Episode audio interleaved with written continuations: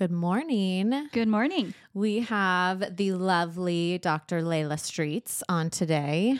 Yes, lovely inside and out. She's Yeah. just a wonderful person and has such a passion for what she does here um, as a dentist in our community. So knowledgeable. I find it such an attractive quality to be so passionate about something and have all this knowledge to share and just have the confidence to share it. Right. We learn so much and ask so many questions. So sorry if you know a little bit more about our dental questions from our personal family. Um, but I think it's something that all of us can relate to, you know, whether it's for yourself or um, your children. And just knowing that one reason that I really noted why she continues to succeed and do so well is because she's teachable and she seeks more knowledge and training. hmm Yeah. Again, another attractive quality is to seek out information and be more knowledgeable. And in business, that serves you. We talk about this. It gives you that edge when you can add more value to your clients than other people in the industry. People want to seek you out. They want your knowledge. They want your time, right? Right. And so, Yeah, that's definitely what she does. She's not the type of person where a patient comes in, they get clean, they get their x rays, send them on their way. Like you learn so much while you're there so that you can get to the root cause if there's an issue and prevent other things from happening. mhm. So Yeah. it's definitely going to be beneficial. And if you're local, definitely go see Dr. Lejla Streets. yeah, smiles in the pines. Enjoy.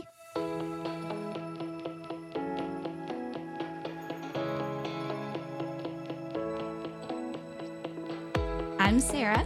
I'm Caitlin.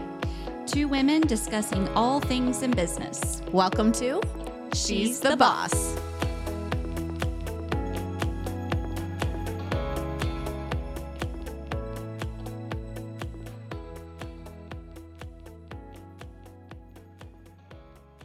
Thank you for coming on. Are we allowed to call you by your first name? Or are we Dr. Streets? No, first name, first name. I don't know. It's so weird. I feel like it's so unprofessional. Maybe halfway through, I'll start calling you Lejla. Until then, Is that how we pronounce Streets. it? Because it's spelled L E oh. J L A, right? yeah. Okay. So it's like just to give you like a background, it's Bosnian, and in Europe you pronounce the J like an I, if it makes sense, like a yeah, Layla, Oh, and it throws people off. Uh huh. Yeah. That's What- all, all types of things you got to do with your mouth and lay. Well, at least at least Streets is easy, Yeah. right? Thanks to my husband. Yeah. Yeah. What's your maiden name? It's Tupkovich. Tupkovich. Yeah. Hmm. Okay. Yeah, I feel like that's easy though. I don't know. You'd probably be Dr. T. Dr. T. Oh, for Yeah. sure with the kids. Yeah. Yeah. Were you doctor before you got married? Yes. Okay, so you have been Doctor T. So I, I have been Dr. T. So when I first started in the military, like my officer in charge, OIC, she was like, I'm just going to call you Dr. T because your name is so difficult to pronounce. How did you get from Bosnia to American military? Tell us about that. oh man. Okay. So I'll try to like give you a 60 second version of it. Um, back in 1992, there was a civil war in Bosnia, and pretty much you had two options to stay or leave. And so my parents ba- packed up both me and my two brothers, and we um, moved to Germany where we lived as refugees. And of course, like as a refugee, you only have like a certain amount of time where you can stay in that country before, you know, the government decides what to do next. And so, given the fact that back in 1999, the United States was like the land of opportunity, my parents were like, okay, let's go back, let's go move to the United States, establish a life there versus moving to Bosnia, which was in shambles back in the 90s. So that's how they made their decision, how um, I ended up living in Boston, Massachusetts, and then, you know, pursuing like undergrad. I decided I wanted to give back to the country. And I was like, well, at some point, I want to be in the military. And that's when I realized that there was like this health profession scholarship for dental school applicants. And I applied for it, got in, um, got into dental school. And that's how I became a dentist in the Army. You have zero accent though. How how on earth have you lived in Bosnia, Germany, and Boston? Well, if we're talking in the 90s, right, you had to be really little. Yeah, it was only nine. Yeah. Yeah. So usually, like hmm. around nine, you're still a sponge and you can absorb so many things. My brother, who's a year and a half older than me, has a slight accent. Okay. And then sometimes I'll have like my immigrant moments where I forget a word or just like pronounce something mm-hmm. kind of wrong. Yeah. Well, because even if you're nine, your parents still talk that way. So, like, I know a lot of people that still have an accent, even if they've lived here their whole life Yeah. because of their parents. It is a really interesting thing, like as far as where you're at in your brain development and language development, Yeah. because I too know people who have been here for quote almost their whole life, but have like thick accents. Mhm. Did your parents speak English at home? Coming here? No. No, no, no. I mean, we spoke German, which is the most similar language to English, if that makes any sense, even though it doesn't sound similar at all. But As far as like sentence structure or what? I don't even. I don't know. There's no, I mean, we were all just learning. Hmm. Like I came not knowing a single word in English besides thank you or please. Oh well, that was uh, those are two good ones. Your parents were like, "You will have some manners." I still remember like when I was nine reading a word because they were doing like their little language thing. And I thought, I don't know why, I thought lunchbox was the funniest word I've ever read in my life. but I read it as a German. So it was like lunchbox. And I thought that was funny. And yeah, Wow. So you had to come here and not even speak a word Yeah. of the same language. So did you just go to the regular public school and you were thrown Yeah. into English immediately? Yeah, Yeah, so full they- immersion. Exactly. Yeah. So sometimes I want to say once a week, they had you take like an ESL class, English as a second language class, to kind of you know get you up to speed with terminology, etc. And then you know after a year, I was just like integrated. Totally. Yeah. Because kids are like, oh, psh, Yeah. I got this. Whereas Yeah. us adults are like, what is happening? this is too hard. I've done this for two years and I still only know please and thank you. Right. yeah. It's wild. We have kids that come to our school. Um, we've had, you know, a few ESL students and their parents are so nervous. Like they only speak Greek. And we're like, we promise they will be fine. Mm-hmm. And within a few weeks, they fully understand what is being, you know, asked of them and what their friends are saying. They can't yeah, respond really yet.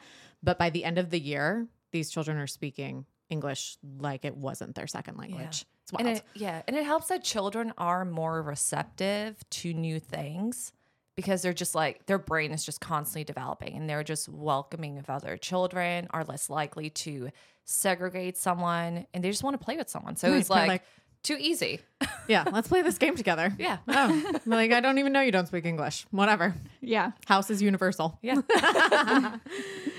That's awesome. So how long were you in the military then? so i ended up staying for five years a little over five years um, i had a four year contract but because i had a little baby and you all know how our, the whole childcare situation is in moore county Mm-hmm. I decided to stay another year until a spot was secured for her in Moore County. How So- strategic of you. Some good long term planning, right? Hey, hey, I learned from my first child. I was like, I had him on a wait list for over two years to get into a daycare in this county. I was like, oh my goodness. And that was during the whole COVID thing, too. Right. Yeah, it's crazy here. People before they even start trying to get pregnant put their kids on a wait list. Uh-huh. So Somebody on like Moore County Ask a Neighbor or something like that was like, somebody said, Hey, you know, I'm moving here. I need childcare. And mm, like a few of the comments from moms were like, Well, welcome to Moore County, the um, childcare wasteland, where you will just sit and waste away on a waiting list. And I was like, Oh, how awful to hear that as a parent. Yeah. Like, great. So then what am I supposed to do? Yep. You know?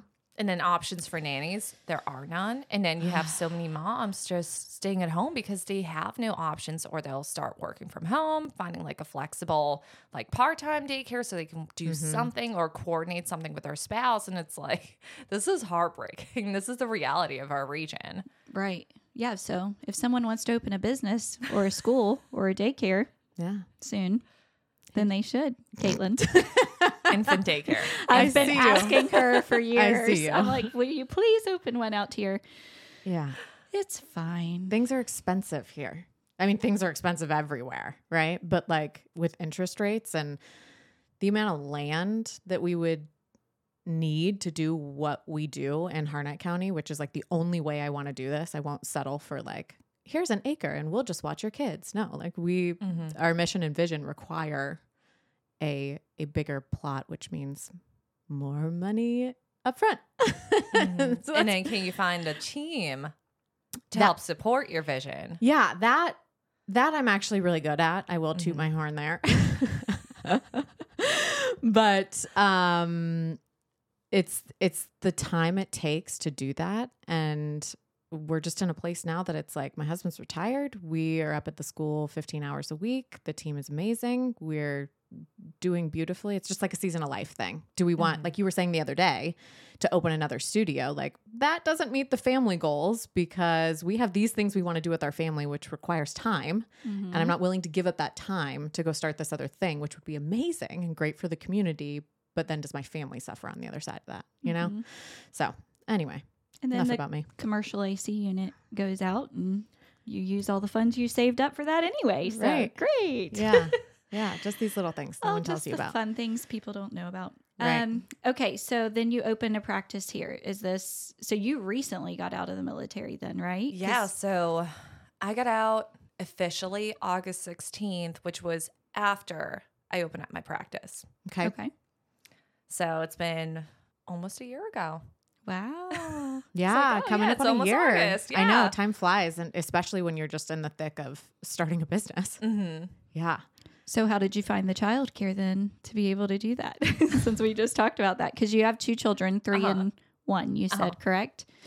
Yeah. So, like I said, I had my kids on a wait list. And then while I was still active, I got my son into a different daycare off post, which has been amazing. His current school is amazing. His teachers are great, no complaints. And then with my daughter, she was still in daycare until like maybe September of last year. And of course, I had her on a wait list since I was pregnant. Like Mhm. I found out I was pregnant, and she got a spot sometime around like the October timeframe last year, and then in August next month when she turns two, she'll be joining my son's school. Oh, good. So then you'll have them in one place. Yes. That's always so hard for people. It Like, is here's diff- one it drop really- off. yeah. I mean, you know, yeah, I have five drop offs. yeah. I, no, I had two, and that was like a struggle. Yeah. Now they're going to be at the same school. and then you deal Yeah. with the this is this has been a very popular thing for me. Um, the daycare calls you, you got to pick up your child. Uh huh. They can't reach your husband because he's on a jump.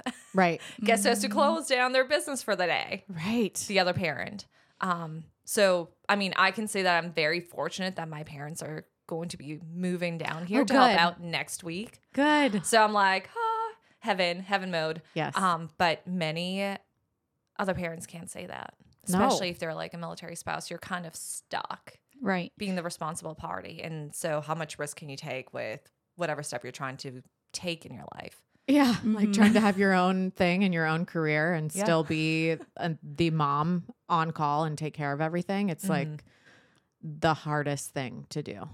It is. Lots of sacrifice. And I know of so many moms who start their own bin- business because they think they're going to have that flexibility. And then mm-hmm. reality check really hits you when you're like, oh, I really need to prioritize my business too, because otherwise it's not going to make it. Right. Especially in the beginning. Oh, yeah, especially as a startup. Yeah. Yeah. So I noticed, and I came to you. Gosh, I brought my daughter to you not long after you opened because Mhm. I could immediately tell there was a difference in your approach um, to how you do everything compared to other dentists in the area. So, kind of like talk about that a little bit because, you know, everyone knows I'm a crunchy person. So I'm like, ooh, yay. I'm so excited. So I say crunchy often, and people are like, what does that mean? And I'm like, have you never heard the term crunchy? really? Yeah. Well, they're not crunchy. Right. then. So it's just like holistic. It's a little more on the natural side. Yeah. Choosing more a more conservative approach to a lot of different medical things. Mm-hmm. Okay. I'm just giving a definition. Yeah. I even use the skincare called Crunchy. Oh, who doesn't Yeah. use crunchy? Yeah. no, I love crunchy. But um, another word is granola because I've heard the granola term before. Uh-huh. Um, I wouldn't call myself like crunchy or granola. It's more so I don't focus on just the tooth and nothing but the tooth kind of situation. And once you learn that, or kind of step back and see that the body is like a one system because it really is. Everything is interconnected. You really approach things from a different view. And you have to really understand like the medical side of body function like oh well if you have this it's going to affect this and we're going to see those symptoms and results in your oral ca- oral cavity. And that's basically it. And i primarily focus on prevention which is what most medical doctors should be doing based on the oath that we give when we're graduating and graduating from like medical school dental school like prevention is above treatment but we're so trained on just performing the procedure that we get lost in spending the time to educate patients. Mm. And that's truly what it is. It's just, hey, you have this condition going on, but let me explain to you why so you can be proactive in taking charge of your well being. Because, you know, I don't I want to I hate to say it but in the United States, we're very pharmaceutical driven. And so people want a quick fix to their symptoms, mm-hmm. which is totally fine. We can do that, but is it really addressing your concern and your problem? Right. Yeah. Let's say it again in unison. Yes. We're all like, together now. right. Right. It's kind of like when you have a, I, I would assume the teeth are kind of like skin, right? So, like, anytime there's a skin problem or skin outbreak, or you're mm-hmm. like, yeah, I even saw this on Facebook the other day. Someone's like, What skincare should I use? My child has horrible acne. And everyone's like recommending skincares. And somebody goes, Look into gut health. Mm-hmm. and it's like, Yes, the skin is mm-hmm. like the biggest display of that. Um, but I would assume teeth is also a huge display. Huge. And it comes back, honestly, I hate to nerd out. So, just a background, as a little background, I have a degree in microbiology and immunology, and I love bacteria. I love talking about it. I love gut health. I love everything that makes up the human body. And the number one source of everything is going to be bacterial driven. So, it's like, yes, you can see the effects in a mouth. Um, or you can act on systemic effects based off what you see in the mouth. But ultimately, it's what is your bacteria like? Because if you have bleeding in your gums, guess what? That bacteria, that disease is entering your bloodstream and now it's affecting everything else. Hmm. Hmm. Same with the whole sleep. I am very heavily focused on sleep and airway because the way you breathe in oxygen, which is your number one needed source of nutrients or the number one nutrient that you need to survive, affects literally everything. So if you're not getting enough oxygen, your whole entire body just shuts down. Hmm. Yeah. That would make sense we kind of need that. to the non nerd over here. I love that kind of stuff. I'm like, oh, Me too. So right, what's funny is it's well, it's not funny at all, actually. But I only had like two cavities my whole adulthood, and then after baby number five, I had to have two root canals back to back, and I'm like, why? Why all of a sudden do I have this happening to me? And I never got an answer. So I just was like researching the providers I was seeing for it didn't give me the answer because I'm like, I want, I never want to have a root canal again because anesthesia doesn't work on me. So, um, yeah, that's a really fun thing with C sections and root canals. Ugh, Um, you're like a superhuman. I don't. Wow. It's not a good thing, Right, right. Like, about. yeah. so I was like, I never want this to happen to me ever again. But I couldn't get an answer as to like why all of a sudden are my teeth just literally falling apart? Like literally mm-hmm. half of my tooth fell out. I blame it on hormones. Okay. Because once you have like once you're pregnant, your hormone there's a hormone imbalance. Period. And then you have more blood flowing through your body too. Mm. Your body is utilizing or needing to excrete more nutrients. So let's say you're, you know, you're not getting enough calcium or vitamin D into your body. The rest of your body starts to release it, which includes your teeth. Because our teeth are made out of calcium. And sometimes we'll also see more what is called tartar on patients who don't get enough vitamin D, vitamin K in their diet. Hmm. So, pregnant patients, like your nutrient intake is so, so vital. And then, of course, if a pregnant patient or a pregnant mom has acid reflux disease or is constantly throwing up, feeling ill, constantly snacking because you can't stomach a larger meal, well, now you're um, predisposing your teeth to more acid. And acid, again, is what degrades teeth. Mm. Yeah, well, thank you because Yeah. nobody ever told me. But I'm not having any more kids. We are going to have a hormone like specialist on our podcast as Mhm. well, so that that's kind of neat. That'll be fun to talk about. Um, and then I did bring my daughter to see you, and so she has all types of GI issues. She was, you know, I call her my miracle baby. Basically, we we were at the GI doctor, and they're like, I'm like, she's not, she doesn't really eat, she's not gaining weight, and they're like, okay, you know, three protein shakes a day. And I'm like, well, that's not going to teach her to eat. And he's like, well, you have to give her three protein shakes a day, which then was making her more constipated. And then cause it was like this whole horrible thing. And then he's like, if you don't get her to gain weight, then we'll have to do a feeding tube. And I'm like, well, that's still not going to teach her to eat. And then what happens? I go to the dentist and she figures out what's wrong. so, um, Dr. Streets said that Samantha's jaw, can you, like, I still don't even know how to myofacial. Myofunctional therapy. yeah, talk about that. So myofunctional therapy has honestly been around forever because it's one of those like functional approaches to therapy. Think physical therapy for the mouth, for the tongue, for the lips, because those are all muscles, muscles that should be able to move independently without having to cr- recruit any other muscles due to the la- like due to compensation and function. And basically what it is is just doing exercises to regain strength so chewing can be performed easier. So certain um, certain nerves that innervate the tongue, the jaw, the lips are properly stimulated, so they're not overstimulated during like normal function. And that's honestly it. it's just physical therapy of the lips, the mouth, and everything you all the muscle groups used to swallow, speak, and mm-hmm. produce sounds. Right. But Yeah. that shows how important it is to take your kids to the dentist young because you helped a much bigger issue, but you found the root cause for Yeah. our daughter and now our son who has no problem eating, but you because it, he has some rapid tooth decay and I'm like like with a molar that is Mm-hmm. currently growing in still. I'm like, there's a cavity. How? like, how is this cavity there? And um, it's the same thing. She found that he has a, a tongue tie.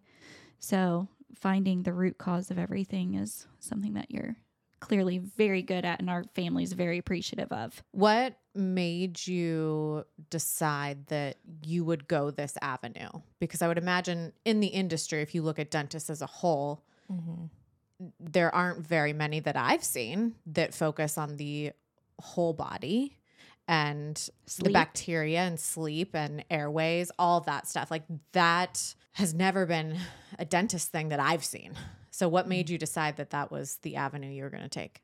So I, I think I can speak for a lot of female dentists who are functional providers by saying that a being a mom and having your own kids and mm-hmm. seeing them go through things that just like turned on this warning like sign like hey something is wrong turns you into this functional provider trying to figure out what the root cause of things are and just not having the expected or appropriate feedback from other medical providers kind of leaves you wondering like where is the disconnect?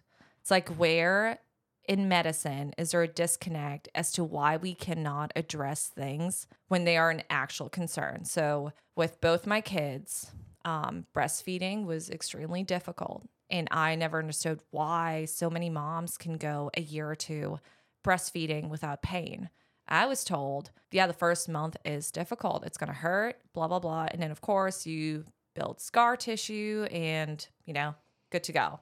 It's like everything's fine again.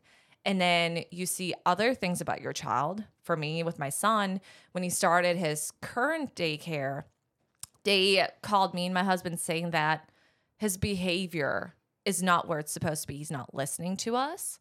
He's not, you know, you know, when spoken to, he doesn't focus on you. He's just turning his head. And he's had a runny nose, you know, for months, ever since starting daycare. Sure. And so I approached the ENT specialist. I was like, I think his adenoids are swollen. He's just constantly draining. Like he has teachers, you know, running after him. And so he will not, you know, have that social interaction. After getting his adenoids removed, things were better. You know, the teachers weren't like, oh, yeah, you he's changed a little bit as a child. And so I really started looking into more of the pediatric side of obstructive sleep apnea because I've already done all my training through the military for obstructive sleep apnea in adults. Um, I took over 200 hours of continuing education and just learning how to, you know, not diagnose, but screen and treat obstructive sleep apnea or sleep disorder breathing in adults, primarily our soldier population. And there was never enough information about pediatric, like sleep disorder breathing. And I think that's where a lot of organizations are kind of stopping you. And the medical world is all about tonsil removal, um, steroid, steroid like nasal sprays, et cetera, kind of just like to treat the symptoms, even though it's really prevalent. And so I started like taking more continuing education courses on myofunctional therapy, on tongue tie, lip tie releases, um, really diving into the orthodontics of jaw alignment because my son also had a, a very recessed jaw. And I started putting all these little pieces together and really figuring out you know, how to approach his condition. And it's been life changing. I've had his teachers ask me, like, oh, what have you been giving him to change his behavior so much? I was like, I've literally trained him to do a little bit of myofunctional therapy before I released his tongue. He's currently in myofunctional therapy. Um, he's in a healthy start appliance to just reposition his jaw and open up his upper jaw a little bit so he can rest his tongue there. And he's a completely different child. Wow. Takes direction, makes eye contact, is more, you know, social. His verbal skills are not that great yet, just because he still has that recessed jaw. So pronouncing certain words is still a struggle. But if I was able to achieve such great results, it just motivated me to help everyone else out. Mm-hmm. It's it's truly the most rewarding thing I can do as a provider. Just being able to help someone else. Are you finding that most of your patients are coming to you for that reason? Absolutely. So what I've been doing as of this year is providing free screenings for children. So if a mom ha- or a dad has a question or concern like, "Hey, I've gone to this provider, my child is still 15 years old, wetting their like wetting their bed, um, snoring, where do I go?" Cuz I'm like there's nothing I can do. They basically feel helpless and I'm like, "Okay, let's address this first. Have you done a sleep study? Not enough parents have their child get a sleep study test to see whether or not there is something going on with their airway. And so I kind of help guide them where to go, what to approach first, and then go from there. So you've done free screenings. Yes. But somebody just made a comment about you nickel and diming people. what the heck? So just to give you a background, we've done over 66 free screenings this year. Wow. Over 66. That is thousands and thousands of dollars. Yeah. Yes. Wow. How does somebody come to you for that? They just call.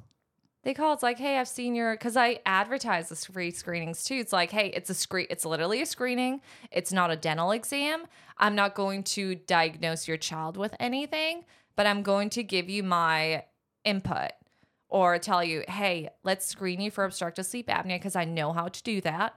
I can give you the appropriate referrals because I've done my research in the area. Sometimes there's more to it where, okay, maybe a child has some sort of cranial dysfunction or a neurological condition that needs to be addressed first and then proceed from there.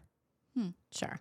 I think, uh, you know, uh, Logan, my oldest, he's almost 13, but when he was four, five, there was a lot of change going on in our world with military deployments, all the stuff. But, um, you know, as a parent trying to seek out outside resources and guidance to help you, especially with your first kid, and you're like, I, there's no one to even give me a guidance, like a, a guideline on like, first go to this person. And if you're seeing these challenges, go to this person and then go here. It is like the most helpless, like you were saying, feeling as a parent to say, like, I don't even know how to help my own child or myself. So to have that expertise of like, hey, just come to me and I can give you the knowledge and the resources that I have is like a breath of fresh air because I feel like oftentimes we go to the doctor and they're like, "Have you tried uh this or, you know, let's get them on some ADHD meds." And I'm like, uh, "I'm sorry, I'm not ready to just jump to that." Yeah. There's Um, a there's a place for that, but I agree. is not what we jump to. That's not my first thing and I'm very much like I don't want to treat the symptom. I want to get to the root of the problem. And if, for some people, that's like, yes, get on some ADHD meds, then go to therapy, start practice these practicing these things that you're learning while the brain is, you know, de-escalated a little bit, and then you can wean off those meds. Sure, sure, but there has to be an approach that says, here are some conservative first steps to take. Try these things for whatever it is two weeks, three weeks, see if you notice a difference. Then go see this person. It's like, nope, we just want to quickly fix this thing so everybody's life can go back to normal. So take this pill. right. And yeah. and what you're saying about the pharmaceuticals, we have that with Austin, my six year old. He had a um, really bad reaction to vaccines at six months, like hospitalized, super sick. I thought, I'm this child's never going to be the same. And we got kicked out of the practice because we refused any future ones, even though they saw mm. that. And then I could not find anyone to take him until Dr. Caban opened. Yeah. But I couldn't- Vicinity. yeah, That's I couldn't find to. anybody to take my kid and treat him. And I'm like, he still needs to be medically treated just because I'm not going to ever let that happen to him again. And then the same with um, schools, preschools. I'm like, he has a medical waiver, and they still wouldn't. They still wouldn't take him. We And- did. and you took him. Yeah. but here, I had a really hard time finding a preschool that would take him. well, you can Um, in the state of North Carolina. Right. Yeah. Yeah, but a, a private preschool, they would They can do whatever they want. they can do whatever Mhm. they want and they wouldn't take him and I'm just like, "Oh my gosh." So yeah, it is that helpless feeling of being like, "Where do I go?" Like, why is my child being treated differently because of this? And yeah, my husband was gone, you know, all the time we were doing that and I'd started our business. So it's like yeah, I need somebody to help me. how do you juggle all of that? So, and then, you know, I had two more that are super difficult and you definitely helped Samantha. So we, we go see Miss Caitlin, who's going to come on our podcast, Yay. by the way. And Oh yeah, yeah, yeah. yeah. So, and that's where um, she goes to therapy and she's expanding her practice as well. And my son's going to start going as well. And she's getting her to eat raw carrots. Oh, So- that's a good thing for your jaw, I would imagine, right? yeah, she won't eat. right? People are like, why? Why does Sam go to therapy? I'm like, she doesn't eat. yeah. so what a weird thing, right? Not I a never- common thing, I would imagine. I don't know. How often do you see that? The not eating. Yeah. So often. Really? So often. The gag reflexes. My goodness. Do you Even think- adults. Do you think this is like a new thing? Do you think this is a new thing or do you think it's just been so um overlooked? Yeah. It's definitely overlooked. And then you have like the whole insurance liability behind it. There's just so there's Can like we talk hu- about that? there's just a huge legal mess with insurances basically dictating how you have to treat as a provider in Mhm. order for your I'm just speaking from like the medical perspective because I have a lot of friends who are medical providers, especially in the ER department. If you don't follow certain guidelines on let's say a patient comes with these symptoms and you have to and you don't treat the like the uh, symptom or problem in this manner, insurance won't reimburse you. Even if you know. Even like, if you know. You're like, we need to go straight to X because Yes. this is, I've seen this before. These are the symptoms. This makes sense. You still have to do like, no, first we have to do a CT scan and blah, blah, blah, blah. Especially in the emergency department, you can have one person come in with the same person and with the same problems the next day, and you have to do the same stepwise procedure, like taking the X-rays if X-rays are warranted based off of the symptoms, prescribing this medication unless it's like an antibiotic and they're already on it, doing this, this, and this. Like insurance dictates providers care so much, and it's disheartening. And that's why you see a lot of medical providers being like, oh, I'm going to stay out of network. Uh huh. Same with dental. You're trying to do the right thing, and insurance will either downgrade what your recommendation is or just not reimburse. Wow. And I- so then you're you're out that money. You're out that money. So if they downgrade your diagnosis, you can either, I mean, from my perspective, because I never I never dealt with insurance until this past year. In med and like in the military, you do what is right for the for that patient, or whether I mean, depending on whether or not they're deploying within the next 24 hours. So you're trying to provide the best possible care, get this soldier deployment ready, verse and that's it. There's no question as to why you did something or you know what is actually best. And then you go into the civilian world and it's like well your insurance doesn't cover this this and this but i recommend this.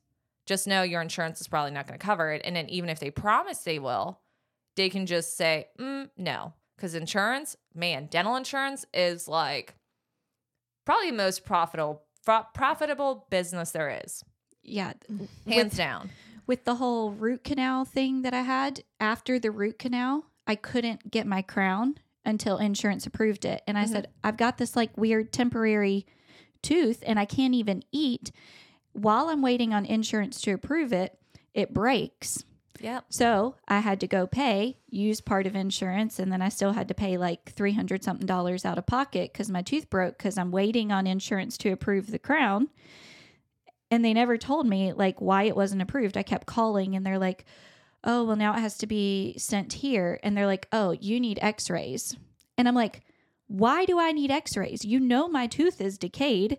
like it doesn't heal itself. It's so sad. I literally had to have a patient come back because insurance didn't approve of an x ray. It was an x ray sent by her root canal specialist. I was like, well, it shows the root. Why can't we use this? No, we have to have one with the crown on top. It makes no sense. it's not like they're the one providing the care. So why do Exactly. they need it? well, their their job is like every other insurance. They're trying to overpromise and underdeliver. That's their they literally hire people to just not approve things. And they will hire people to make your life difficult. So, because this is, um, I'm like sitting here and I feel myself like in my body. I'm like tensing up because this is a real big issue Yeah, for me. Like is. I, it makes me like it. It does make me a little bit angry. I listen to a lot of Rogan, Huberman, just a lot of stuff that you know opens your eyes to a lot of the way things are. Mm-hmm. Um. Peterson too Uh, Uh huh. talks a lot about that. Yeah. I think there's a lot of people that are providing platforms for people to come talk about the truth.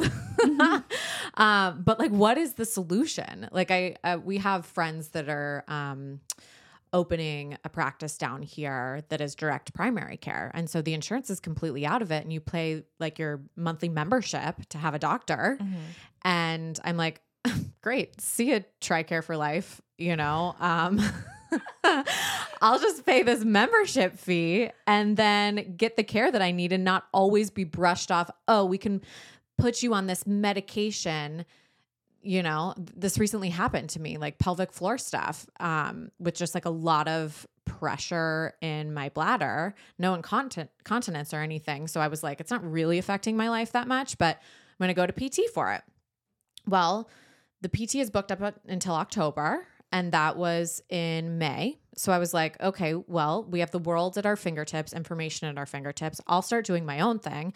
And thank God I go see um, Dr. Gardner, who is amazing. She's a chiropractor, but she's helped me with my pelvic floor. Um, but the first thing the doctor said to me was like, well, we can give you this medication. It'll just relieve some of that pressure. Um, like immediately. That was the first thing before she talked about PT. And I was like, I don't really need, I don't want it. Like, I barely take Tylenol, you know? I don't want to be on this thing that's, she's like, it's going to coat the lining of your bladder, blah, blah, blah. Fine. That's great. If, if I just am all for people making their own decisions based on the Mhm. information that they have. And I would like more people to seek out their own information instead of just trusting blindly. Um, but it's like, what is the solution to this problem? It's like uh, there are so many smart professionals like yourself who see the issues. It's like, what do we do? What can be done about it? Well, in regards to insurance, I know of, um, at least in the dental world, there are always dentists lobbying in Washington to be like, hey, insurance has to promise more because they're not reimbursing much at all, even to patients. Like the 1500 like annual max deductible has been in place since the 1980s. hmm I ran out and they're like, you need a cleaning. I'm like, well, I'm out of insurance. So 1980s, 1500, and they have not crazy. changed it. that's our So whole life. versus Mhm. medical at Mhm. least like you reach a point and then they're just gonna give you that unlimited amount Mm-hmm. so that's like fun like i prefer medical over dental granted medical is still a little tricky um but you know when it comes to just like approaching things from a holistic perspective i feel for doctors right now just because there is a shortage of medical professionals like nurses so now they're swamped, overwhelmed. And in order to create this collaborative care, it takes time and effort. Mm-hmm. Like it takes time to meet with each provider to gauge what they're all like, what their treatment is like. Like you're gonna have Caitlin on your podcast. It took me a while to like, you know, network with her, see how she does her things, and kind of come to this conclusion of, okay, how are we going to coordinate care? Sure. And it does require effort to be like, okay, so your patient, like our mutual patient is through this, this, and this stage. I need you to do this part, and then we'll continue care. And then it just, it's all time dependent, and no Mhm. one has time. Mm-hmm. No one has time. That's it. Right. And so the parents have to end up being advocates and step up for it because not all providers are finding that time to do that. So the Mhm. parents have to make sure they know what questions to ask and then share that information with the other provider, I would assume. Yeah. But- they try, but of course, like a third party is not going to be able to understand like all the medical terminology involved. Yeah. It's almost like there needs to be a universal database. I don't even know how that would work, but I'm just spitballing ideas here. Um, It's almost impossible because you have so many different softwares. right, but it's like, what if There's so many businesses in medicine. It's insane. It really is like med- like working as a business professional in medicine is such a lucrative position to be in because that's ultimately who profits in the medical world. It's never the doctor, it's never a provider. It's everyone else kind of running the show because they know you need a medical software like practice management software. Mhm. they know you need certain tools. They know you need certain um, means of communication that you know follow hipaa privacy that follow every single national guideline and state guideline that's being put in place. So it's really difficult. It's just requires more effort by the provider and it's just a lot that you have to sacrifice in order to do so Is it possible for a dentist to do like a direct primary care type of thing?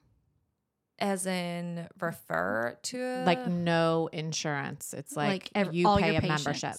Pay yeah out of oh yeah that's what most dentists do in this area Yeah, Oh. I've just heard a lot of dentists in this area just all quit taking TRICARE. I didn't know what happened with that or United Concordia. Well, there's been and there's been a lot of pharmacies that aren't accepting TRICARE Mhm. anymore. And Oh, yeah. and I talked to one of the she must have been a tech or something, but she said the contract, we were going to renew the contract because we know how many of our clients have TRICARE, but we could not accept TRICARE's terms because it would literally leave us on most of the drugs that we give, we would be getting less money than it would cost to cover the actual drug. And we Mhm. can't do that. That's not sustainable for our little Whispering Pines pharmacy, Right. right? So now, what is it? Walgreens is like the only one around here hmm And this Walgreens pharmacy closed down, so you have to drive. to Aberdeen. yeah, I have to Aberdeen, go. I go to Aberdeen to get mine, which I mean, it's only 15 minutes, but still, the fact that I could go to Harris Teeter, Walgreens, and if something's my medicine's out of stock all the time because it's five thousand dollars a month, and so they don't like keep, it Keep in it, right. stock. And then if they can't order it on time, I'm like, well, what am I gonna do? Like, I do. I just have seizures. Like, what am I gonna do? Right. And I used to be able to say, hey, Walgreens can't get it. Can you get it? And you know, call around all the different places to get it. That's how you create like capitalism competition a little bit so somebody doesn't corner the market. yeah. Whole nother story. Yeah. Yeah, that's yeah, and that's a big thing. But you are you were able to keep TRICARE. Yeah, so Or- I'm still, yeah, United Concordia, United the dental, Concordia, the dental sorry. insurance. Um, yeah, kept that one and a couple more, and that's it. There were some that were just constantly approving treatments and then rejecting it, and I just didn't want to deal with it anymore. I was like, I can't do this anymore. I'm sorry, no, because now you're lying to the patient and you're the bad guy because you said this because insurance said they would, and you're this third person just trying to transmit a message, trying to help as much as possible, but you promised something and didn't deliver in a sense. Right. So then people get upset with you when really it's not your fault. It's not my fault. I At all. diagnose everyone the same way. I never look at what insurance someone carries. I'm like, oh, what insurance do you have, by the way? Maybe I can like help you out and just give you like the 411 from my experience. That's a lot to have to handle. It is. You're like, let me, you know, advocate for this patient, do what's right for them, and then have to be in this like bureaucratic position of, you know, looking at what insurance is and isn't going to cover, and then hearing back from them that they're not going to cover it, then having to go to the patient. It's like, uh, who am I? I'm supposed to be a dentist, yeah.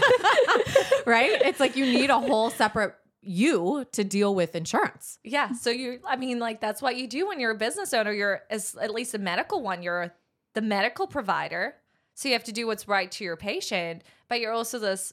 You're running like wearing all the hats when it comes to managing a business because you're still a business. Right. You're not getting paid to see all these patients from a third party or from the government. It's you're literally a business, and you still have to afford overhead, afford um, like your team members. Mhm. You have to afford paying all of the fancy equipment and the expensive materials and all that stuff. And you're like trying to do the math. And if you're doing all the right things and it's not handled the right way or perceived the right way, it's really soul crushing. Mm. And so I don't blame a lot of dentists for going out of network with certain insurances because Mhm. they're just so difficult to deal with. How do you personally deal with that? With it being so soul crushing? Like for me, for me, anytime my soul gets crushed, I'm like, you know what? At the end of the day, it's not a big deal. This is dance. This is not medical. This is not an emergency. and that's what I tell myself and my staff. But you can't say that. So, so how do you? Oh boy. How do you deal with that? Mimosas on Friday. Oh, Friday morning mimosas. Yeah, here. yeah, we got to take a picture of us. Our Like, I get almost both of you in empty. there. Yes. oh, I'll refill while you talk about how you deal with that. Yeah, so I mean, you have you have these different expectations. So of course, like as a medical provider, you're doing the right thing for your patient and you if you're in medicine, you have to have heart in order to do what you do. Sure. Like every single medical provider cuz you care. I go to bed thinking about my patients. I go to bed answering my patients' text messages. It's like I just want you to be feel like confident that you're being taken care of, I care, etc. And then you just have to, I mean, really sit back and be like, okay, how can I handle the situation where everyone can benefit, but you're also not losing yourself in the process? Because that's the quickest way to just lose purpose Sure. is by just feeling let down or crushed because you weren't able to handle every single aspect of the situation. Yeah. So you just try, try to do your best, contact as many different resources as you can, and then just continue doing what you do and know what to do. Yeah. I think it it kind of goes back to the idea that you can't please all the people all the time. Yeah. And that like for me if I know that I'm making decisions based on values and just the core beliefs of our business and I I still second guess myself sometimes um, and I'm left feeling like, oh my gosh, it was perceived in such a way that it was not intended to be. Um, you know, when you hold boundaries, sometimes you are perceived as a bitch. And it's really like, no, this is what has to happen in order for me to protect our relationship and for me to protect my business and our team is I have to do this thing, you know? And it still gets to me sometimes. Absolutely. Especially if like it's a business and you're just married to this business. It's almost like having a child. You commit For sure. for months, for years to it, and you try to do the best thing possible, but it's so easy to lose yourself. So if you lose yourself, like not giving yourself time off raising a child or take me time, you're not going to be a better parent or you're not going to be a better business owner. Mm-hmm. You have to really separate yourself from the business in order not to lose yourself and to lose your well-being. And, you know, it happens to everyone. You like you said, you can't you know, please everyone. And unfortunately, 1% of the population is going to cause you 99, 99% of your problems. Thousand percent. we say that all the time. I know. And you get stuck on that one thing too. It's so hard to emotionally get, for me at least, to get past it. It's like we do something great, have an amazing recital, everything works perfect, and you get one little complaint about Mhm. something else. And then you just forget all the amazing things that just happened. And I just get stuck on that. Yeah. it's so hard. I always say, like, I have to participate in my own survival, or like, you know, to other people, like, if they come into my office and are just wallowing in this thing, like, that is okay to be there now, but you can't live there. Now you have to participate in your own survival, meaning, like, what are the things that are tried and true that I do to pull myself out of this little slump, you mm-hmm. know? And then you actually have to, like, get up and do those things, you know, which can be so hard when Yeah. you're just like feeling crappy about something that's happened, especially if it's a public thing. Mm-hmm. And I've had that happen with the school. There's people who post on Facebook, and you know, it's like this obviously, it's this public forum where so many people can see somebody's um, bad experience. And it's uh, harder to get people to share their positive experiences because they're not i don't think anybody leaves a, an experience a dentist a school a, you know encore whatever. They're they're not like oh let me go write about this. It's usually when you're pissed off like you feel like you've been wronged that you go and you show up on some public forum to say I was treated this way or this happened to me or blah blah blah blah blah blah blah and then people don't have context of the Mhm. entire situation. Oh, yeah. And so for me as a business owner, if you're going to post on a public forum, especially if you're going to tag me or, you know, my business, I feel like it's completely within uh, professionalism and and everything. It's valid to respond with the other side of the story. I think that most business owners are not operating with malice to their clients. Mhm. and things happen that people just aren't happy with but there's two sides to every story. Mhm. so i've been there in response to somebody's bad experience you know? And then then you question that you know? Did i say the right things? Should i have shared that? Well you do the best that you can you know Exactly. Yeah. And you, I mean, like you said, you don't know every situation. hmm Sometimes you really did go out of your way, and that person's just not pleased because they didn't hear what they wanted to hear. hmm And you can't really dictate someone's emotional response, their way of thinking. right And at that point, you just let it go. how do you let it go you just let it go. I I mean, you do all you can if it is if you know who that person is that you know has said something, you know, that might hurt your business or is unhappy, you can always pursue that pay like that person, that client directly. So you can always reach out and try to reason with them. sure Unfortunately, sometimes it's not possible. And at that point, if you've done all the right things and someone is still trying to badmouth your business, at that point, you should, like every business owner should know that they have their attorney to reach out to and be like, hey, is this a form of just trying to um, hurt the business? yeah And that's illegal. Harassment, threats, those are- defamation defamation are all illegal. And that client, that unhappy customer is liable for anything that can happen to you emotionally, what that can happen to your business financially. And they should be aware of what the possible consequences are. Mm. Yeah. And I feel like there are sometimes businesses that are not being proactive in protecting themselves. yeah uh, well and probably because they don't know right? It's like all the hats that you wear, Mm-hmm. right? And you have to realize, like, oh no, there's a whole legal aspect to this too. So get an Mm-hmm. attorney, have an attorney from the time that you start your business because they're you're Mhm. going to need them. for everything from like at least from the medical perse- perspective to like read over your contracts to Sure. read over everything that you've written so it makes sense and that you're not liable for something that is wrong Mm-hmm. so if someone tries to question it well at least you've already spoken with an attorney and you're good to go Right. you feel confident with your decision making now when someone turns the story around or tries to phrase it in a means of hurting you you should contact that attorney and be like, hey, what do I do now? And there are steps you can take without having to, you know, take legal action. But just understanding that you have that willpower is so important.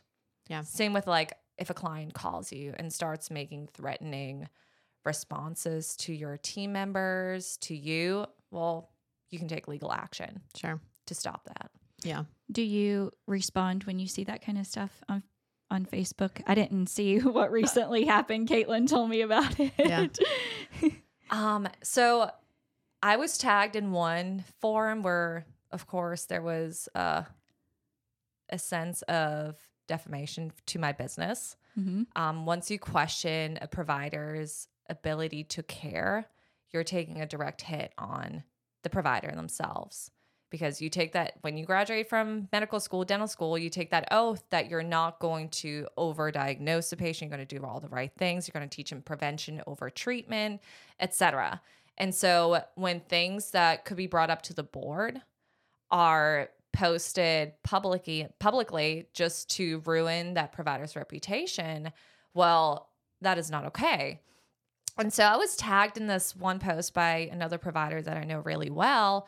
And unfortunately, fortunately, unfortunately, due to HIPAA, I can never be Mm. direct with anyone. So I'm like, well, this is how we do things in our office.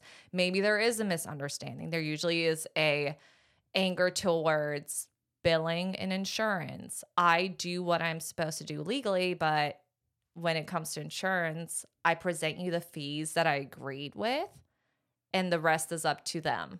It's really not up to us. hmm I'm sorry. Right. And that's the tricky thing is like, Yeah. there's there's two parties at Mhm. play here. Yeah. Ugh, yeah. Like even filing with dental insurance, I agree to a fee. I never agreed to file. So when a dental office files stuff for you, that's a form of courtesy. Mm. Mm, interesting. I didn't know that. Yeah. Doing verifications that's courtesy so the like you holding your insurance should know exactly what you're you know covered for same let's say you go to like an auto mechanic and you know you get in a wreck you need something covered they're probably not going to unless they're doing a courtesy for you they're not going to tell you how much they're going to cover you usually call your insurance company and be like hey Right. this this and this and then they give you the breakdown same holds for medical I never thought of it that way. Because Yeah. anything with our car, for sure, we're the ones like being proactive doing all the house, legwork. yeah. Yep. And knowing exactly what's covered, how much we're going to have to pay, doing the math. But I never do that with dental or medical. I'm just like, oh, they'll, they'll just let me know how much I Yeah, owe them, whatever. Yeah. Interesting. yeah I guess I just always assumed like, oh yeah, that's what the dentist like they they all take care of that. yeah Not in like a derogatory like with my hand flick like that, but like I just assumed that was like, oh, that's in your purview. Yeah, it's an overhead. It's an additional overhead expense. Wow. Yeah. Okay. I've learned so much. I know that's so good to know. Well, it's good to know how bad insurance is because I know Ugh. it's just so sad to see like other providers being attacked. Like, oh, they dropped it. They're terrible. They're not doing this. Awful. It's because it's such an extra expense, and then you end up being like this evil Grinch that's just trying to take Christmas away from everyone and Mhm. prevent you from like being the healthiest person you can be. And it's really not you. It's never. It's usually never the doctor's fault. I hate to say it. Mm-hmm. I just don't understand the purpose of people getting on there saying the negative stuff. Like what what goal do they think that's going to achieve? It's not going to solve their problem. So there's no logical Well, reason to Facebook do that. Facebook has become like the town square, right? It's become like the town square to air your grievances and uh, have very little accountability for what you do say because it's really easy for everybody to go on and and type something out.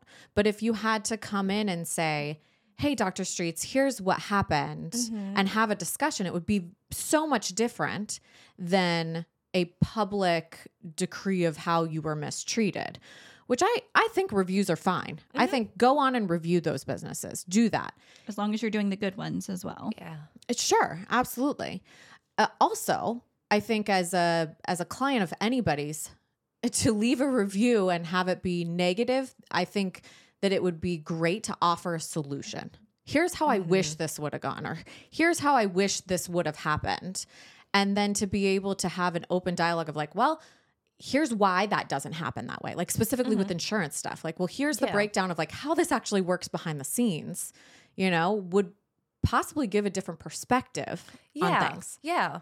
And I wish someone said something about our services, period. It's like I've like I would love to get reviews for how is your ser like how what do we do to help you? Mm-hmm. It was I wish more people left a honest opinion on service because that's what opinions pretty much, you know, are supposed to be. It's like review based off of service. Mm-hmm. And then, of course, you know, let's say you go to a restaurant and unfortunately the food came out cold. Well, that was a service related issue. Mm-hmm. The chef still did their job. I wouldn't blame the chef, but the service was poor that night, kind of Mhm. deal, because the food came out cold. Mm-hmm. Versus they made us tip 20% Right. kind of deal. Right. Well, that is probably like part of their rules and regulations that you didn't catch or you didn't ask about. It's Right. always on the menu. It's usually always on the menu. It's like you missed it. Right. Is We it really that business's people. fault? Yeah. yes. Yeah. yeah.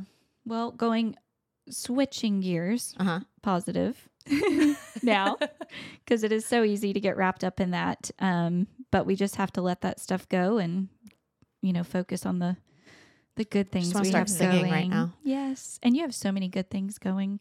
Um, let's talk about kind of what the future is for your your office. Are you going to keep it just you as a provider? Are you looking to ev- eventually expand and have more providers? And what other kind of services and things do you offer? Because I know you give some fluoride free options and you Mhm. do, you know, more natural teeth whitening, which my husband told me to ask you about. So Yeah, we have some questions. we have some questions. So, what kinds of things are you offering? Are you going to offer in the future and kind of your plans as far as the business goes? So much of my business is focused on prevention. Prevention is going to be key.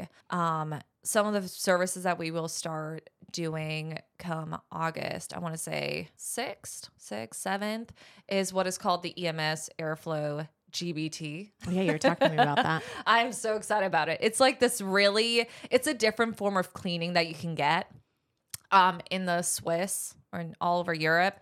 Most dentists have been using, instead of like Cavitron that's super loud to clean your teeth, they've been using this concentrated airflow mechanism that just blasts air in order to get rid of all that plaque that's built up around braces, around teeth, on your gums, on your th- like around your throat, on your tongue to really kill all that bacteria. Hmm. And it's shown to be more effective than just a regular cleaning with the scaling, etc. And many of our patients, oh my goodness, so many patients hate how the ultrasonic makes their teeth feel because they have, you know, receding gum lines, they're super sensitive, and then you know, no one likes that scraping sound either. So it's just like a next level way of educating patients and also delivering treatment. Oh, I'm going to come get that. Yeah, that's what, that's why I haven't scheduled yet. She was like, just wait until Just the beginning of August and then come in. Okay. Yeah, I'm so we're gonna gonna have that. our training August fourth. Um, I'm bringing on another part-time hygienist who's amazing, and she's gonna join us with our training. And um, I'm definitely definitely looking to incorporate ozone therapy in the future too. It's just like ox- uh, concentrated oxygen to help with sensitivity treatment. I would love to expand and hire a an associate to work with me just so I can focus on more specialty treatments. So I kind of I sort of started like a infant frenectomy clinic called Tots Doc. Kind of started getting it rolling. Um, that is mostly geared towards infant and toddler frenectomy. So on Thursdays right now, I don't have a hygienist in office just to make it more comfortable for parents to be there like one-on-one time with patients. And hopefully that can kick off more so in the future. Um, Are you performing the frenectomies or are you okay? Oh yeah. I invested in a CO2 light scalpel laser to make the procedure a lot quicker, and more comfortable for patients. Um, I do it on adults too. I just had a case yesterday that was very gnarly. Wait, that's the like when your like upper flappy thing comes down your gum in Uh-huh. between your two front teeth. Okay, that's Yeah. what Molly had. Yeah. And I watched that procedure and I was blown away. It's so cool. Oh my gosh. I was like, oh, like a little grossed out, but also like fascinated by what was happening. Yeah. It's really easy and simple on infants and toddler. Toddlers, depending on how much they fight, but on infants, it's super easy, quick procedure, takes seconds. Um, it's more so getting that collaborative care started. Like you said, how do you establish that functional care? I literally guide moms through a series of providers that I've picked out, handpicked out near our areas. Like, this is what you do first, then you go here. Then once you get the green light here, you can come back and see me. I'll do my procedure, then continue on with this So great. versus hey we can do this And then you're free to the world. yeah and then Right. best of luck hopefully it won't reattach Why? Yeah. Uh, yeah. Um, why would an infant or toddler need that procedure? if they're unable to latch if mom has trouble with breastfeeding because moms are often ignored postpartum and that is heartbreaking i think there's there are recent studies that say it takes two years for moms to get out of their postpartum Hmm. like depression two years and when breastfeeding is difficult and all you do is worry about your child growing Right. properly developing um, you seek you know an assessment to see whether or not there is a tongue tie or a lip tie um, if the baby's frequently eating eating in short periods of time colicky gassy not reaching developmental milestones not being able to transition from liquids to solids not enjoying tummy time um, gassy fussy waking up multiple times throughout the night. I mean, there's just so many different symptoms. And then you Mhm. can also see the restrictions on the face. So if you ever have Dr. Gardner on your Oh, she's Podcast. coming next week. definitely yeah. Ask her about it. She honestly, when I first met her like a month or two ago, I talked to her about this. I was like, So what is your background? She's like, I used to work with Dr. Baxter. Dr. Baxter is who taught me how to do tongue and lip ties. oh my gosh. Oh wow. It's such a small world. That's It is. so, So small. crazy. Yeah, she'll tell you everything else. I mean, she is phenomenal. Yeah. Phenomenal. Yeah. And she's so great with kids. My son loves her. Yeah.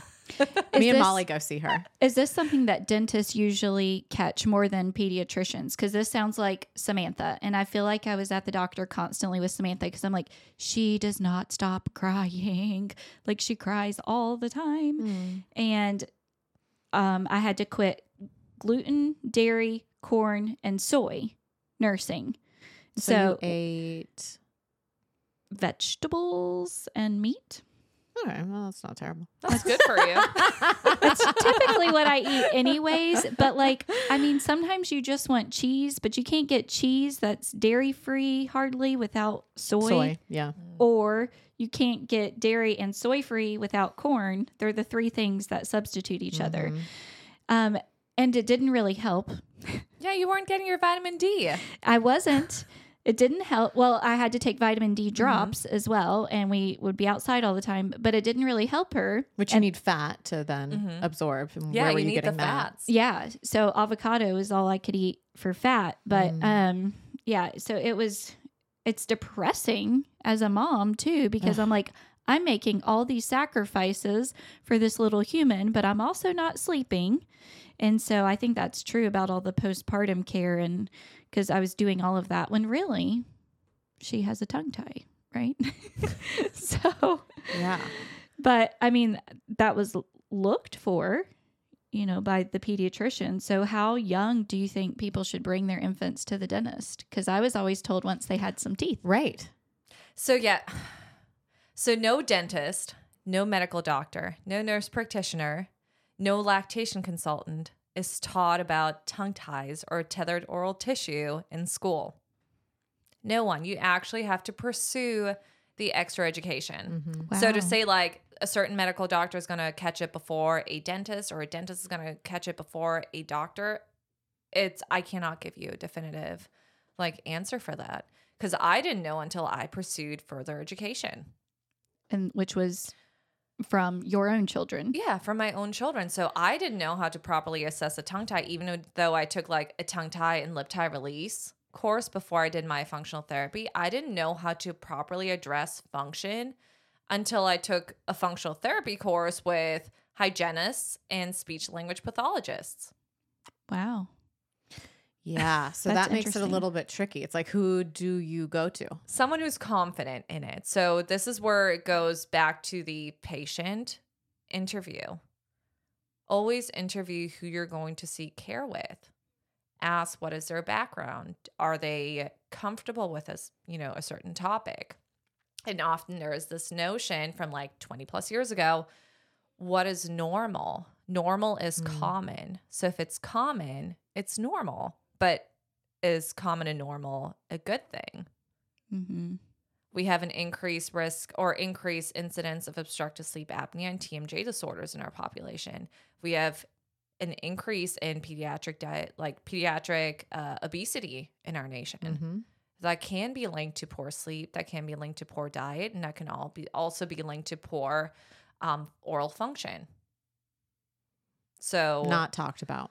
No one talks about it because it's not. You cannot study it in numbers and statistics. Hmm.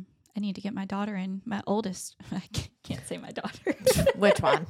we'll just say that literally every podcast. Oh, I'm making this all about me because I'm learning so much.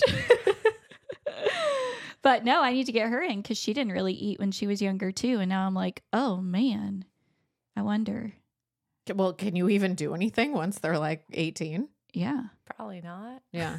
I mean, there are certain appliances. So there are certain providers who are like the ALF appliance, maybe like a surgical approach to treatment. There's this leading doctor, ENT specialist called Dr. Zaghi. He just gave him like he just got a surgical treatment to expand his palate and he's gonna get braces to kind of realign his teeth. But it's just to open up his airway. Oh wow. Interesting. Yeah, like- because but as an adult, your palate is like It's hardened, done. right? Yeah. Yeah.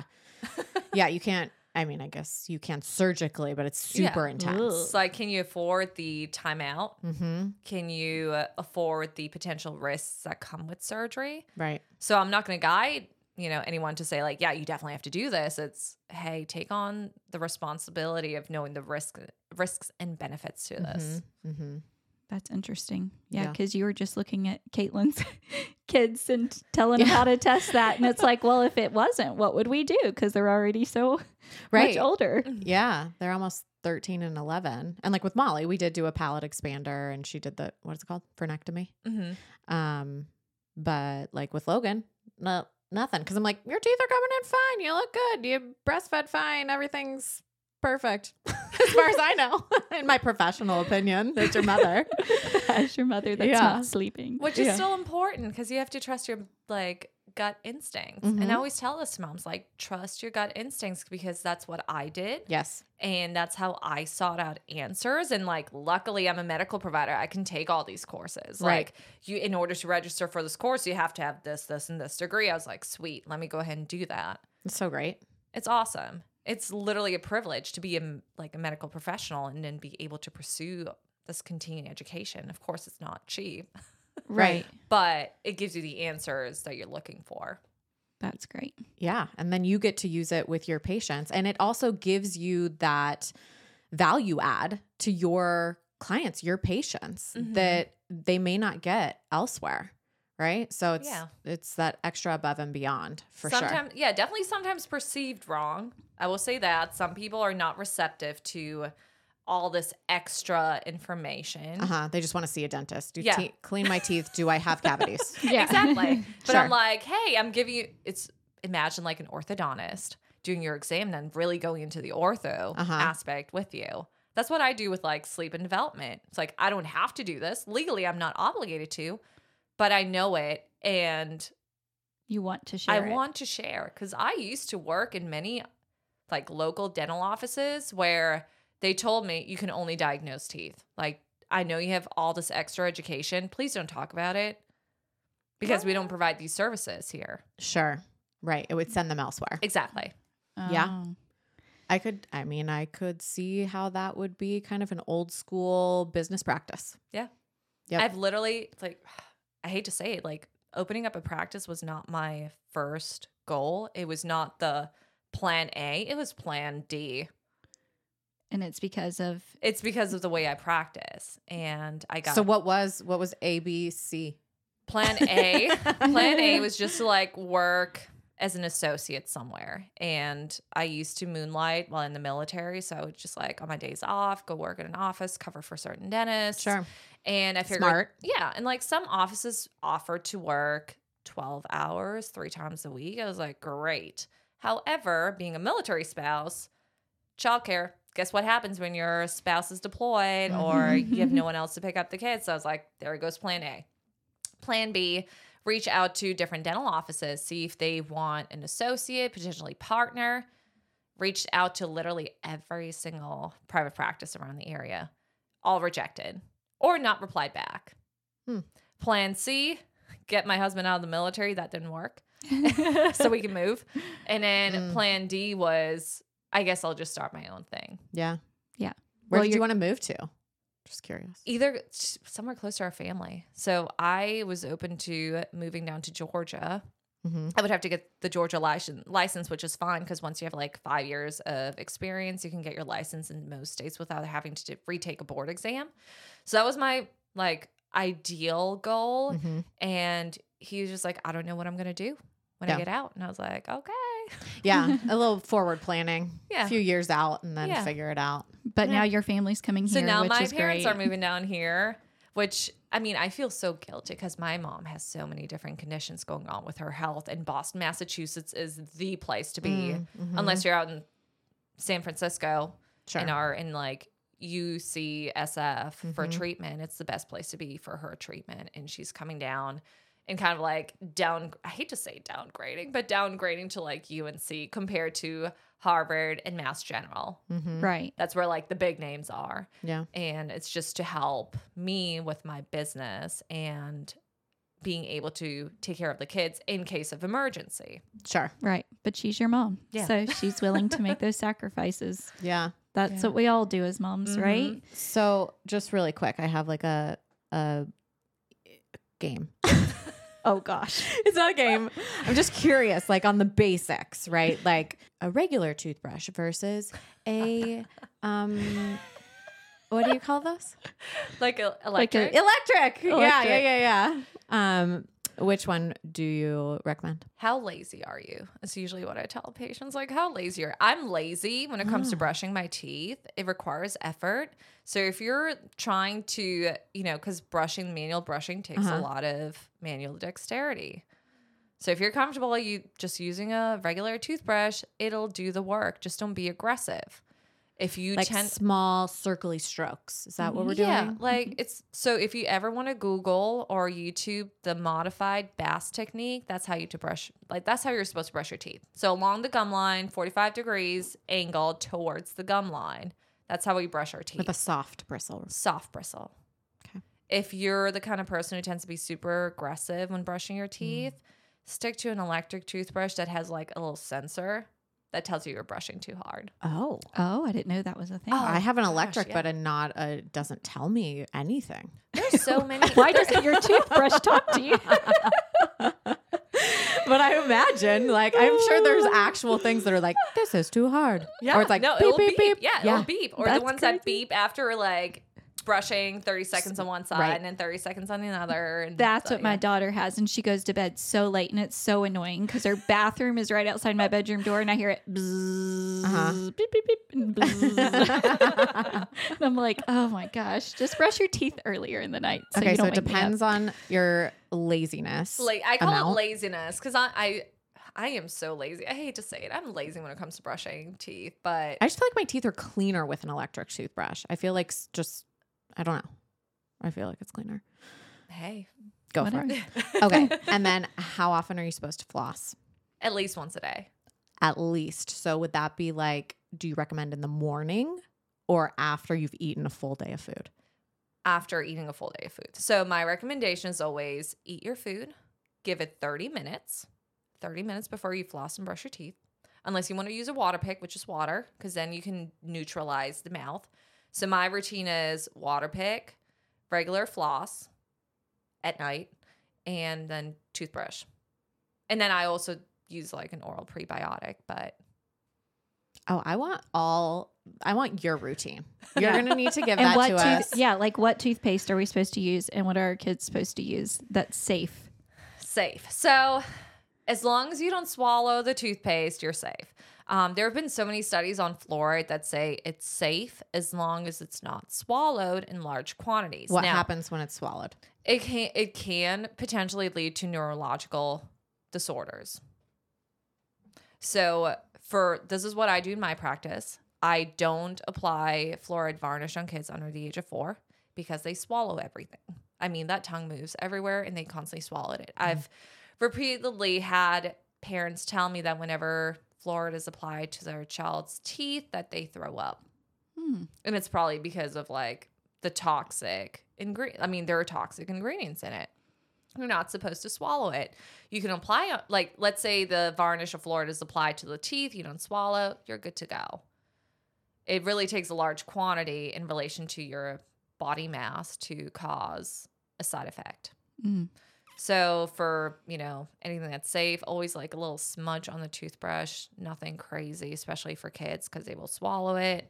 For adults, I have nothing against fluoride toothpaste. I'm a huge advocate for nanohydroxyapatite, at least Say as that long again. nanohydroxyapatite, as Okay. long as there is at least 10% of the material inside the toothpaste. Because the more we learn about it, the more we learn like, okay, what things are specific that qualified for to be like a preventative toothpaste. Because that's all toothpaste really is. It's a preventative measure. You don't need toothpaste in order to brush your teeth and get the plaque off. You don't need it, because you have a like, toothbrush. yeah, you have a toothbrush. off. It's like just the mechanical force of brushing your teeth Mhm. will get rid of plaque. But if we're talking prevention, that's when we're talking about toothpaste. So when I went to get my root canal, that doctor said, I said, the tooth looks perfect. Like it doesn't even look like there's a cavity. Why do I need a root canal? They just did like Mhm. the cold test to know. And he said that a lot of, he goes, asked me if I grew up in Texas or something like that because of the water there. And he said the overuse of fluoride Mm-hmm. is bad too because then it can lead to the outside of your tooth being so strong and that was the issue like Mhm. i couldn't see anything it didn't hurt i didn't know that there was a problem but it like the inner parts so with it being in our water and And food, yeah. and food and all of that as well Yeah, it can lead to fluorosis. And then as a dentist, you should be trained to see, like, oh, this is a side effect of too much fluoride. And it exists. It really does exist. okay So I res- I totally respect a parent when they're like, well, what are the side effects? And so I tell them, like, can Mhm. we opt out of it? Sure. Mm-hmm. Like I said, you will in many insurance driven offices see providers or hygienists push for it. I hate to say it, push it so they can get the reimbursement. Mm. i say i'll just take it home Yeah, i'll do can it at take home. it home. But then you're also running into the whole like malpractice if you take it or and don't apply on the actual tooth. Did you actually do the procedure? mm. interesting Yeah. so many things. Yeah. so many i mean i hate to say it, there's just so many like legal concerns about medicine in general and it's very important for even patients to be aware of it. Yeah. It's like be aware of what you were billed.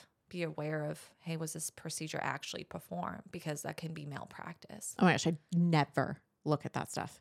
you don't Not the dentist. Uh uh I always check the dentist and the doctor. And like when I get a bill and I'm like, wait, they didn't do, I had that happen. It said something about two fillings for one of my kids or something. And I'm like, they didn't do two fillings. Oh. I should probably You need to check. that stuff. well, you know what? Fortunately, my kids, knock on wood, have never had a cavity.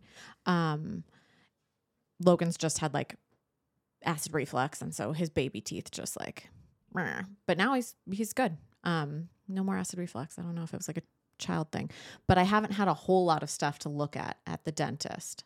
But when I do get TRICARE's things, I do look at that like, oh, all these 18 things that were performed at this Mhm. one appointment And you that get are 20 like, envelopes in a day of from Yeah, them. Yeah, yeah. that's annoying. Yeah. Well, thank you so much for coming on and teaching us so much. We're just kind of like minds are mm-hmm. processing all of it and giving your insight because I don't think, I mean, we didn't know, and we know a lot about business and we didn't know all the medical aspects of it. So that's been really helpful having you on. And I will see you next Tuesday.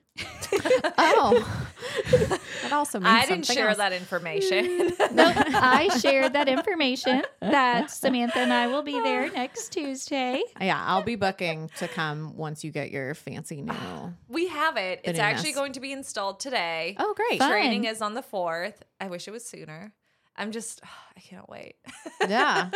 I'm, I'm more excited than my hygienist that it's supposed to help my hygienist do her cleanings without ruining her posture and all that good stuff. I was So like, it's, it's just you and her in the office? it's us two as providers, Uh-huh. one of my dental assistants, and then I have two front office members. And your beautiful office, from what I've seen. I can't wait so to see it in person. You know, that's important to me. Yeah, it's so, oh, you'll love it. It's so pretty. I went in and I was like, oh, this is relaxing. Yeah. Yeah, I do really really, think that that matters. Mhm. Like your environment, especially when you're in a place that could cause you anxiety or stress, it's nice to be in like a calming, aesthetically pleasing environment. Mm-hmm. It's gorgeous. That Good. was my goal. Good. Great. yeah. Well, thank you. Thank so you. Thank you for having much. me. All right, guys. All right. Bye. Bye.